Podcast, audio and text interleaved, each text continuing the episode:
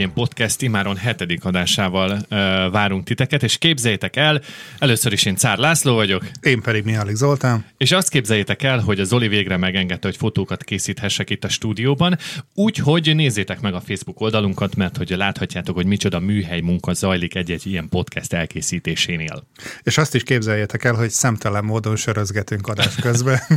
én először nem mertem, és azt mondja Zoli, de hát de miért ne, hiszen rádióban vagyunk, és ugye klasszik ausztrál sört iszunk, igaz? Ezt áruljuk el a hallgatóknak. Mit iszunk? Hú, hát ez igazából, ez a sörfajta, ez Angliából indult, az a neve, hogy IPA, vagyis IPA, ahogy mm. itt mondják, ami annyit jelent, hogy India Pale Ale, aminek állítólag a kutatások szerint semmi köze nincsen Indiához, de hát ez a feledés homályába vész már tulajdonképpen, hogy miért hívják ezt így.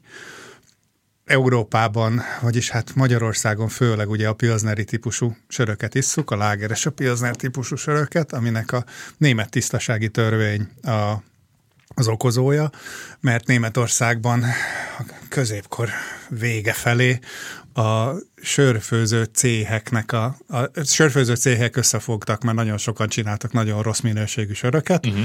és ezért hoztak egy tisztasági törvény, hú, meg nem mondom, de lehet, hogy most nagy hülyeséget mondok, de szerintem ami 1500 akárhányban, amiben... Ez egyébként nagyon durva, hogy nem tudod a pontos évszámot. Ez, tehát így... ez, ezúton is elnézést kérek mindenkitől, hogy nem csináltuk meg a házi feladatunkat rendesen, és a német tisztasági törvénynek, a sörfőzési tisztasági törvénynek a pontos évszámát most nem, nem lövöm csípőből, Németországban leszabályozták, hogy mit, mit szabad és mit nem szabad belerakni egy sörbe, amikor a sört készítik, mert rossz minőségi söröket is uh-huh, piacra dobtak. Mindenféle tisztességtelen mesteremberek, és akkor szabályozták, hogy víz mehet bele, maláta mehet bele, és komló, ez a három alapanyag. Akkor még nem is tudták, hogy sörélesztő nélkül nem lehet sört készíteni. Azt képzeld el, hogyha ilyesmit kapna a McDonald's, hogy a sült krumplit, azt gyakorlatilag sült krumpli, krumpliból kéne krumpli, krumpli és só. És akkor megtudom, hogy van 13 Igen. adalékanyag vagy alapanyag, és ebből csak egy a krumpli, ezért ez kemény. Igen. Úgyhogy szabályozták, hogy ebből a három alapanyagból, tiszta vízből, forrásvízből, kom, árpomalátából és komlóból készülhet a sör, mert akkor még azt hitték, hogy ez egy kémiai folyamat, fogalmuk nem volt róla, hogy sörélesztő nélkül nem lesz sör, de a mesteremberek nyilván tudták, hogy mindig leszették a, a, a, a habot, ami a maga a sörélesztő az előző, előző sörből, és a, azzal indították el a következő adagot. Tudtukon kívül így nemesítették ki egyébként az új sörélesztő fajtákat, mert nyilván mindig abból az adagból szedték le a habot a sörélesztőt, uh-huh. ami jól sikerült, és a rosszul sikerülteket meg hátrahagyták és így ezért hosszú éveken keresztül kinemesítették a most létező sörélesztő fajtákat. És azt tudod esetleg, hogy itt Ausztráliában hogy alakult, vagy azt hozták át ide? Ide nyilván az angol sör, sörkultúra került át, és a Angliában és például Belgiumban nem volt ez a német tisztasági törvény. Ezért van, hogy Németországból csak ezeket a pilz és a láger típusú söröket isszák, amíg például a belga szerzetesek úgy voltak vele, hogy én bármit rakhatok a sörbe, például megyet, például sütőtököt, például ami, ami éppen eszembe jut, és kísérletezgethetek vele. És ezért van, hogy ezekben az országokban sokkal változatosabb a, a sörkultúra, mint ami ugye Németországban, meg Ausztriában, meg Magyarországon volt. Én, én, én bevallom őszintén, én nagyon szeretem a sört, szerintem egy nagyon, nagyon finom ital, és meg kellett tanulni újra az egészet, mert ide érkezve egy csomó olyan sörtípussal találkozott az ember, amiről én magyarként soha nem hallottam. Soha, tehát igen. ez, hogy pale ale, ez sápatarcú indián, vagy miről beszélünk, tehát fogalmam nem volt, hogy ez micsoda és ezek az éltípusú sörök, az úgynevezett alsó erjesztésű, felső erjesztésű sörök, ezek teljesen egy új, új fogalom volt számomra. Amerikában Carter elnök alatt indult el egy mozgalom, mert Carter ö, megenyhítette, megváltoztatta az otthoni alkoholkészítésnek a szabályait, és ez elindított egy hatalmas olyan mozgalmat, ahol kisebb sörfőzdék nyíltak egyik a másik után, és ez a mozgalom átterjedt Ausztráliába is, úgyhogy itt nagyon nagy hagyománya van annak, hogy emberek otthon is készítenek sört, Nyilván az olasz bevándorlók a kis borukat egyébként is megcsinálták mindig itt, de itt hát nagyon-nagyon sok pici ilyen kis mikro sörfőzde van, Ilyen kis van, manu, manufaktúrák. Ma, ilyen kis manufaktúrák, ez Igen. a jó szó, ez a manufaktúra jó szó. Nagyon sokan csak pont annyit tudnak készíteni, hogy mondjuk mellette van egy kis kocsma vagy egy kis étterem, és annyit tudnak csak készíteni, ami a kis kocsmába vagy az étterembe el kell, ami egy nagyon-nagyon változatos sörpiacot alakított igen. ki, eredményezett. Úgyhogy mi pont egy ilyen India Pale egy ilyen IPA-t iszogatunk, amiről azt kell tudni, hogy sokkal több komló van benne, ízletes komlók vannak benne, van, aki szerint gyümölcs, túl gyümölcsös, vagy túlzottan mosogató, mos, mosogatószer illatú, de hát ez ízléseket pofonok mindenki, mindenkinek. Egy, egy picit talán erősebb, mint amit én otthon megszoktam. Magasabb az alkohol szintje, ez így van. És zamatosabb, illatosabb. Én otthon emlékszem, hogy nagyon szeretem a sopronit, viszont ezt hozzá kell tenni, hogy az utolsó egy decin szerettem túlesni.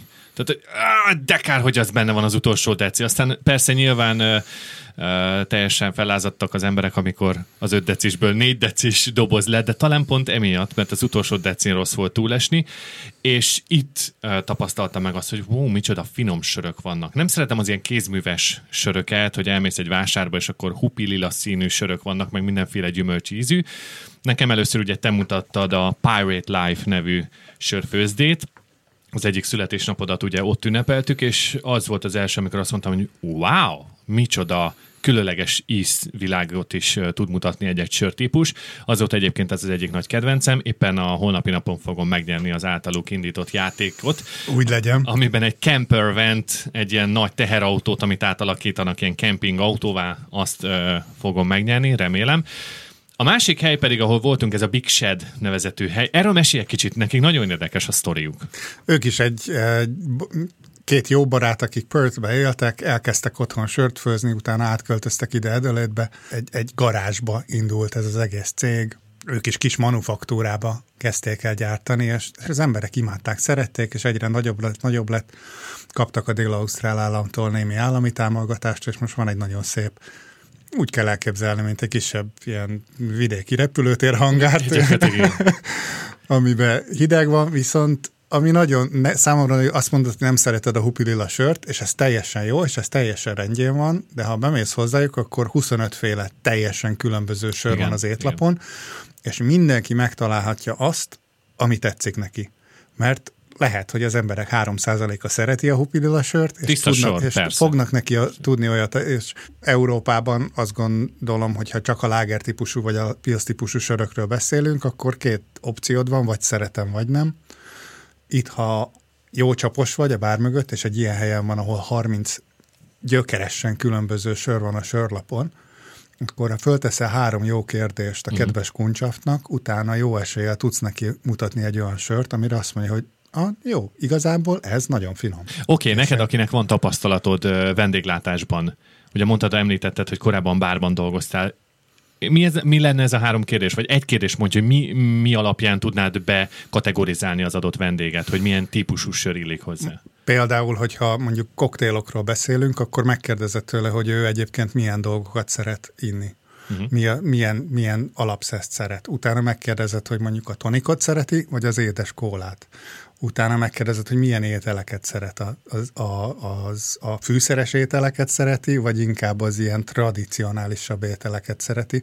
Valaki, akinek még a só és a bors is egy egzotikus étel, annak nyilván nem fogsz egy olyan Vladimirit adni, amit teleraktál tabaszkó szószal. Miért? Mert Kicsit nehezebb vasárnap délelőttje lenne. Igen, igen, igen. Figyelj, Tehát, ugye te tudod, hogy én szeretem a sötét kék uh, Pirate Life-ot, az egy, az egy erősebb uh, sör. Az, az egy nagyon kezdő kategóriás kezdő, sör olyan azt szeret, És akkor utána a másik az a zöld, az a türkisz kék. Egyiket se tudom milyen típus. Nem tudnám a helyes válaszokat, ha valaki kérdés. De ezt a kettőt szeretem. Milyen kérdés vezetne el téged hozzám, hogy ezeket ajánld nekem? Hát alapból ugye, hogy szereted a sört, hogyha igen, akkor milyen típusút szeretsz, miket próbáltál ki már eddig, meg az étkezési kultúrádban is, hogy mennyire, mennyire vagy bevállalós, mennyire, mennyire vagy hajlandó új ízeket, mm-hmm. új dolgokat megkóstolni. Itt van mind a két, mind a két ö, ö, sörfőzdében, amit említettél, van, van egy nagyon édes stout, ami majdnem olyan, mintha egy ilyen csokolád és desszertet innál. Az a sötét fekete az az volt, amit ittunk igen, a Big Shedben? Igen, az igen. valami fantasztikus volt. Az uh. a neve, hogy Golden Gay Time. Az volt. Ami egyébként egy, egy itteni ausztrál uh, fagylalt márkának a neve, és én, én azt a fagyit sem szeretem, meg azt a sört sem szeretem annyira, viszont akik nem szeretik a sört, de szeretik azt a fagyit, megkóstolják, és az hát ez zseniális. Hát, uh-huh. ez, hát ez teljesen olyan, mintha ezt a jégkrémet enném, csak sör formájában. Gondold, egy rákóczi túrós sör. Fúj. Kérem, túl, túl, egy túró rudi sör. Na jó, szerintem eleget beszéltünk az italunkról. Az előző részben beszéltünk egy kicsit a kengurukról, de mint ahogy azt a Lacival szoktuk, mindig elkalandoztunk, és nem tudtuk befejezni a gondolatsort. Úgyhogy az volt a kérdés, hogy tartanak-e itt kengurukat. Én őszintén nem tudom, hogy van-e kengurufarm, vagy az a kenguruhús, amit a, a boltba vásárolunk, azok egyszerűen vadon kilőtt, vagy vadon vadászott kenguruk, fogalmam nincs. Én róla. láttam ilyeneket, ilyen farmokat, amikor Montgambierben lementünk pihenni pár napra, és jöttünk visszafelé, és akkor ki volt írva több helyen, hogy kenguru hús vásárolható 5 és 10 kiló között. Tehát gondolom azokat kilövik, megnyúzzák, és akkor felszeletelik aztán be a hűtőládába, és akkor így fagyasztottan lehet vásárolni. A kenguru hús egyébként olyan, olyan ízű, mint a bathús igazából, tehát nem, nem, nem szabad túlsütni, erőteljesebb íze van, szerintem nagyon finom nem gondolnám, hogy, hogy azért az ausztrál étkezésnek is a mindennapjaiban túl sokat szerepel, azért itt is nyilván a csirket meg a marhát eszik legjobban az emberek, de, de bármelyik boltban elérhető a kenguruhús is. A krokodil tud még egyébként egy extra étel lenni, ezt lehet vásárolni, nem olyan sűrű nyilván, vagy nem olyan sok helyen, mint a kengurut, de például a benti piacon ott lehet vásárolni kenguru, bocsánat, krokodil húst, ez ilyen fehér hús, ugye? Kicsit puhább, nagyon ízletesen meg lehet csinálni, igen, különleges. A, a krokodilnak a húsát a csirkehúshoz hasonlítják, és én láttam róla egy, egy nagyon érdekes dokumentumfilmet. Arra vezették vissza, hogy a kígyónak és a krokodilnak a húsa valóban csirkehús ízű, azért, mert mind a két család a dinoszauruszokhoz vezethető vissza.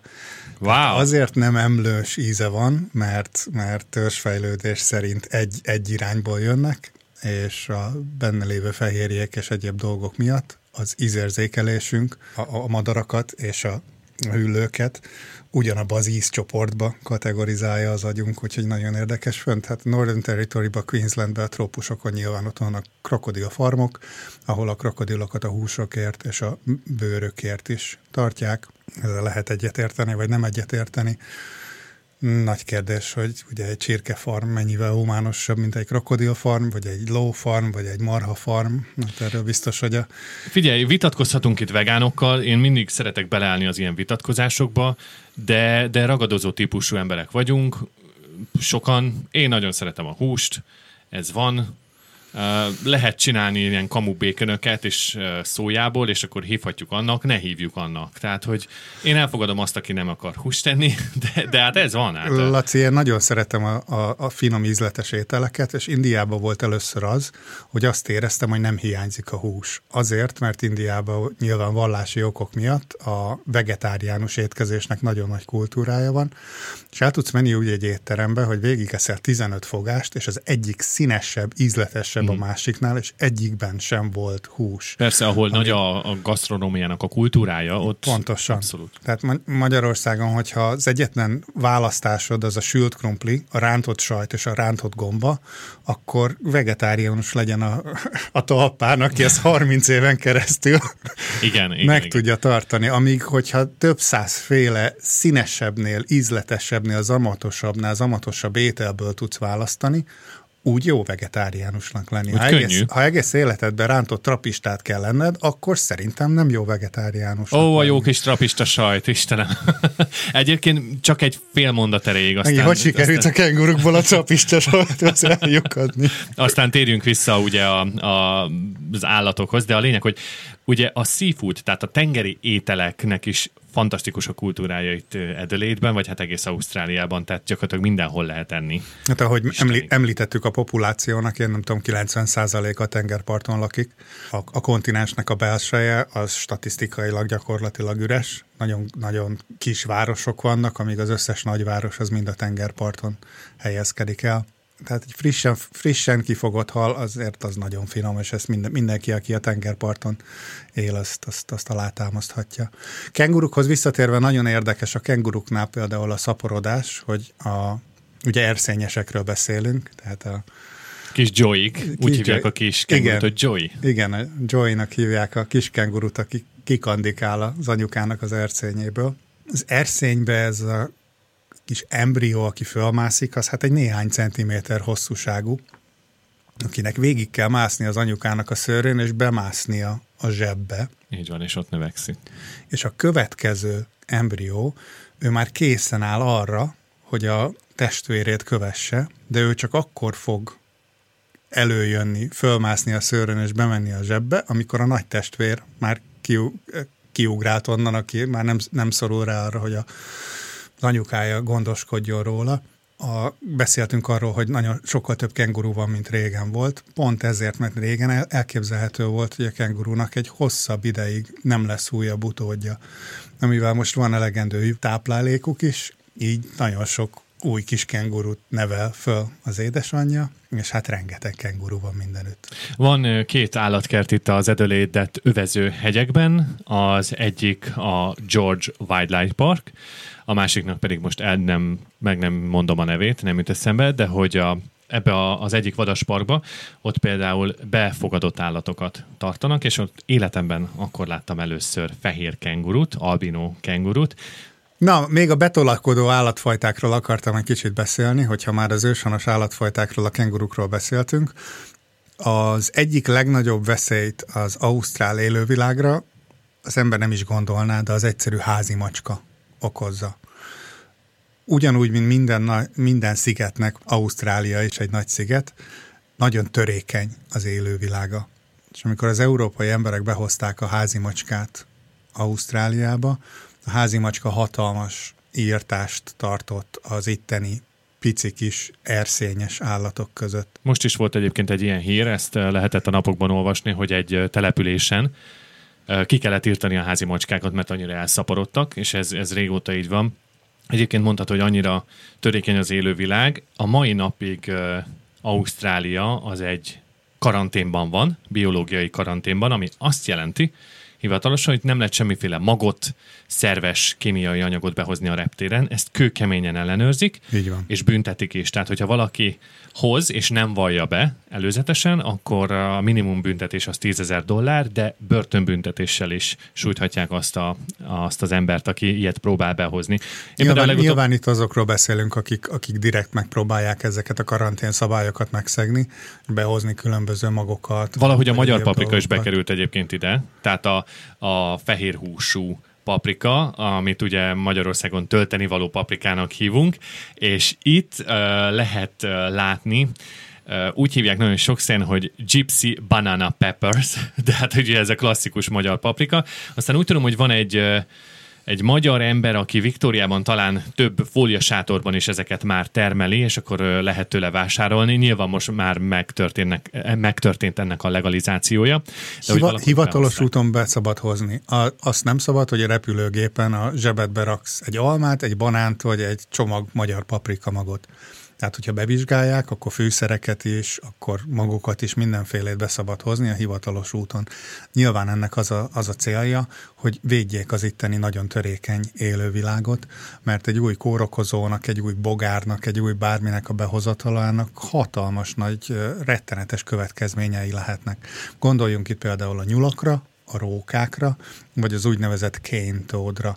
A nyulakat és a rókákat azt az angolok hozták be, Monty Python-tól idézzünk hülye angolok angol hülyék, mert vadászni akartak rájuk, ennyire egyszerű volt, valamelyik angol jó embernek eszébe jutott, hogy ő otthon Angliába rókára vadászott, miért ne vadászna rókára? Ausztráliába is, csak amikor egy állatnak itt nincsen természetes ellensége, és minden egyéb őshonos állat viszont természetes zsákmány neki, akkor, mit csinál? akkor rettenetesen elszaporodik. Nyulakkal pont ugyanez a helyzet, a nyulak igazából senkit nem bántanak, viszont elveszik a táplálékot, és elveszik az élőhelyet az itteni őshonos állatok elől, akik sokkal lassabban szaporodnak, mint a nyulak. Ausztráliában millió számra szaporodtak el a nyulak. Fejben most meg nem mondom, de, de egy, egy időben azzal próbálkoztak, hogy bevezettek egy olyan vírust, nagyon gyorsan terjedt, de a, a helyi élővilágra nem volt veszélyes. És a nyulak Akkor... elkezdtek maszkot hordani. Bocs, hogy kiütöm a történetet. Akkor millió számra hullottak el a nyulak, viszont volt egy nagyon kis százalékuk, aki immunis volt erre a vírusra, és most van egy olyan nyúlpopu- nyúlpopulációnk, ami újra milliós számra van a kontinensen, viszont már immunis erre a vírusra. Tehát nem, igazán nem tudnak vele mit kezdeni. Szerintem lehetne hívni, vagy hát lehetne szervezni egy jó kis kaland túrát magyar vadászoknak, tudod, kijönnek, reggel indítani egy jó kis tüskével, és dur-dur elindulni nyúlra vadászni. Ilyen egyébként a teve is, ha jól tudom, Afganisztánból hozták be a tevéket, hogy mi célból, azt, azt meg nem mondom. Et, azért hozták be a tevéket, mert ahhoz, hogy eljussál mondjuk Sydneyből Perthbe, ahhoz át kell menni egy hatalmas sivatagon. Mert és hogy nem ugye... tudták, hogy ott a reptér, kimennek és felszállnak. Nyilván akkor még nem volt reptér. Néhány teve elszabadult, és ezek a vadtevék, ezek most hatalmas csordákba járják a, a kontinens közepét, nem akarok hülyességet mondani, de én úgy tudom, hogy valami másfél millió watt teve van Bizony. Ausztráliában. Először csak kilőtték őket, és ott hagyták őket, ugye az elhullott állatokat. Most elép, kiépült rá egy, egy iparág, ahol nem csak kilövik ezeket a tevéket, hanem össze is szedik, feldolgozzák, és fagyasztva exportálják arab, arab országokba, ahol tradicionálisan ugye fogyasztják a tevehúst. Nem tudom, miért nem próbálták itt még a piacra dobni, én legalábbis még soha nem láttam a kózba tevefosírtot. De... Egyébként ismerve téged, hogy mennyire kreatív vagy sütésben, én tökre el tudnám képzelni, hogy teveszték rá a barbecue-ra kéne kis... egy ilyen kis teve hamburgerezőt nyitnunk. Figyelj, ez egy piaci rés. Teverés. Elnézést. Van egy helyi állat itt Ausztráliában, az ő nevük a dingo. Én leginkább a kutya, és a róka keverékéhez tudnám Igen. hasonlítani, hihetetlenül veszélyes ragadozó, és az, a, a lakosság és a helyi állatpopuláció érdekében vagy védelmében egy dingó kerítést építettek itt Ausztráliában, Szerintem már jó száz évvel ezelőtt megtörtént ez, és ez a mai napig karbantartást igényel, de ez több ezer kilométer hosszan terül el, elválasztva a, a populációt a dingóktól. A, a világ leghosszabb kerítés, ez a dingó kerítés, és ezt a farmerek azért hozták létre, mert a, nyilván a dingók elvitték a fiatal kis báránykákat vacsorára. A dingót egyébként az ausztrál őslakosok hozták be. Tehát ők sem egy native, ők sem egy idevaló állat, viszont már olyan régen itt vannak, hogy része az ausztrál életnek, az ausztrál mindennapoknak. Az aboriginal emberek, amikor ők bejöttek az ausztrál kontinensre, akkor hozták magukkal a dingónak, ami tényleg valahol, nem is tudom, egy, egy vadkutya, egy róka, mm. egy mhm. sakák között van valahol félút. Egyébként gyönyörűek szép, és nagyon szép, aranyosak. Szép ha, ha ember neveli fel őket, akkor ugyanolyan kis kezesek és cukik, mint ami egy házi kutya lenne, viszont hogyha vadon élnek, akkor, akkor nyilván ő nem fog különbséget tenni egy kis bárány vagy egy csecsemő között, tehát ezért is mondja Laci, hogy veszélyesek tudnak lenni, mert ha nem ember, vagy ha nem szocializálódtak ezek az állatok, akkor, akkor veszélyesek tudnak lenni.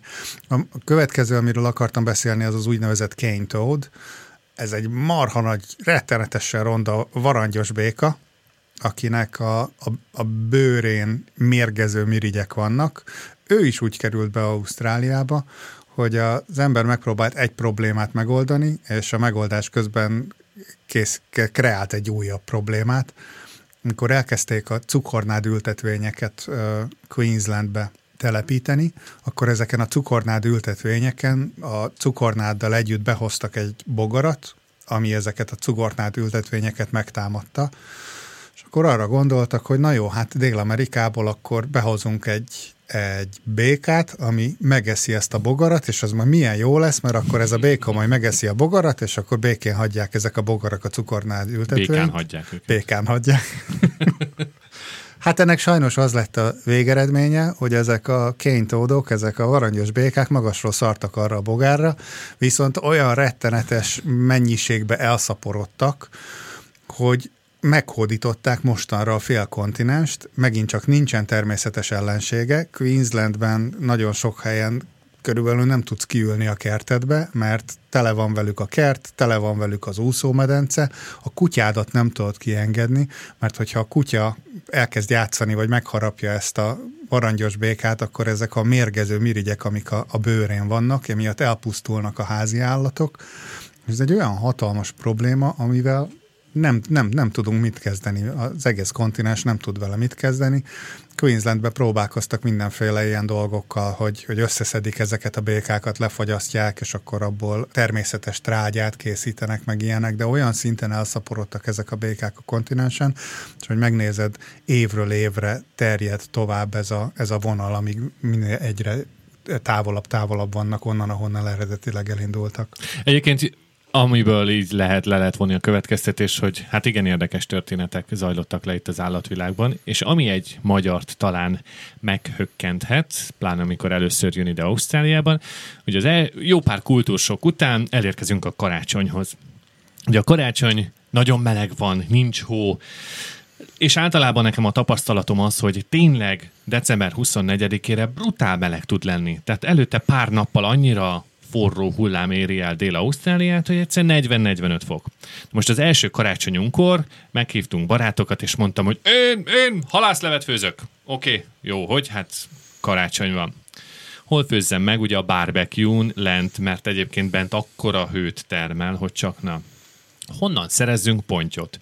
És akkor világosítottak fel az itteni ismerősém, hogy á, a pontja az nem így megy, ugyanis a ponty az egy hogy mondják, ez tiltott állat, nem tiltott állat, mert hát van, de hát el van szaporodva, és gyűlölik az ausztrálok, nem eszik meg a pontyot, írtják a pontyokat, és hogyha valaki kifog ö, pontyot édesvízű tóból, nem dobhatja vissza, ugyanis azonnal megbüntetik. Tehát gyakorlatilag szerintem csak a magyarok, meg talán még pár európai nemzet az, aki lehalászza ezeket a pontyokat, de, de gyűlölik az ausztrálok a pontyot. A, a ponty ugyanúgy betolakodó állatfajta, és itt a teljes Murray River-t, a Murray folyót abszolút tönkretette. És pont ezért van, hogyha vannak ezek a betolakodó halfajták, aminek nincsen természetes ellensége, túrja a talaj, tönkreteszi a, a, a növényzetet, tönkreteszi az élővilágot.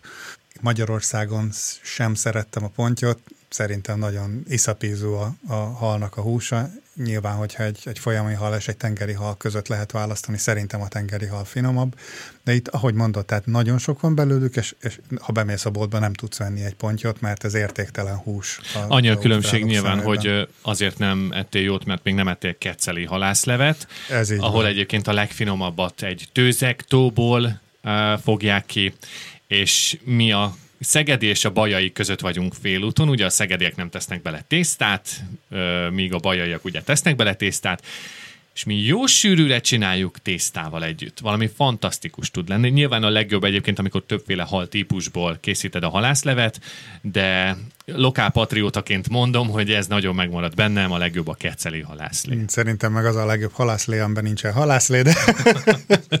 és visszatérve a karácsony sztorére, végig is megcsináltam a forró halászlevet a barbecue-n. Nagyon ízlett mindenkinek, tiszteletből ezt mondták az első öt percben, de miután rájöttünk, hogy a 45 fokban, amikor a légkondi 100%-on megy, egyre jobban izzadunk csak bent, azt mondtuk, hogy jó, felejtős, és innentől kezdve, ha karácsony, akkor lazázunk, barbecue sütünk húsit, meg finom kis saláták, koktélt iszunk, vagy hideg fröccsöket, ugyanis 40 fokba e felejtős a forró leves, meg a töltött káposzta. És pont ezért egyébként én ebből a szempontból, ha bármilyen magyar rendezvény van itt karácsony környékén, nem csak, hogy nem megyek el, vagy ha el is megyek, nagyon kerülöm ezeket az ételeket. Rosszul tudok lenni, amikor melegbe ilyen jó ételt kell lenni, és ezért is csinálnak nagyon sokan Christmas in July nevű rendezvényt, hogy karácsonyt azt júliusban tartanak, amikor hideg van, és akkor, akkor persze lehet enni ilyen nehéz ételeket, de, de az igazi karácsonykor nem.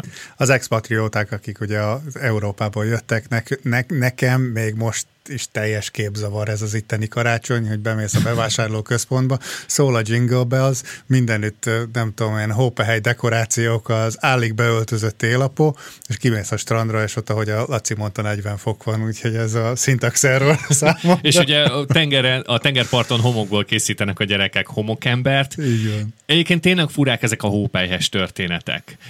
Itt Ausztráliában nagyon kevés helyen lehet találni havat, most érkeznek így június-júliusban ezek a hírek, hogy, hogy több helyen is esett a hó, de hát karácsonykor nincs. Ez egy óriási nagy kultúrsok, pláne amikor ilyen úgynevezett Christmas pageant nevezetű esemény van, ami azt jelenti, hogy felvonulnak a helyi civil szervezetek, iskolák, tűzoltóságoktól kezdve mindenki, beöltöznek karácsonyi szerkóba, és a végén jön a, a, a télapó. És New, New South Wales-ben és Viktóriában magas hegységekben egyébként vannak nagyon szép, nagyon jó síparadicsomok. Most a szezon előtt sokkal korábban, mint kellett volna, 30, 30 centi hó leesett egyik napról a másikra. Úgyhogy innen fogjuk folytatni a következő adásnál. Nagyon szépen köszönjük, hogy velünk tartottatok.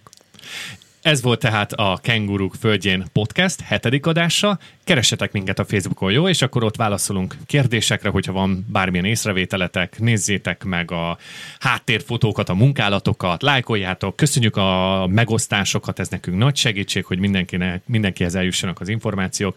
Úgyhogy Kenguruk Földjén podcast a Facebookon, itt keressetek minket, és itt megtaláljátok a linkeket, ahogyan az adásokat meg tudjátok hallgatni. További szép napot mindenkinek. Sziasztok! Sziasztok!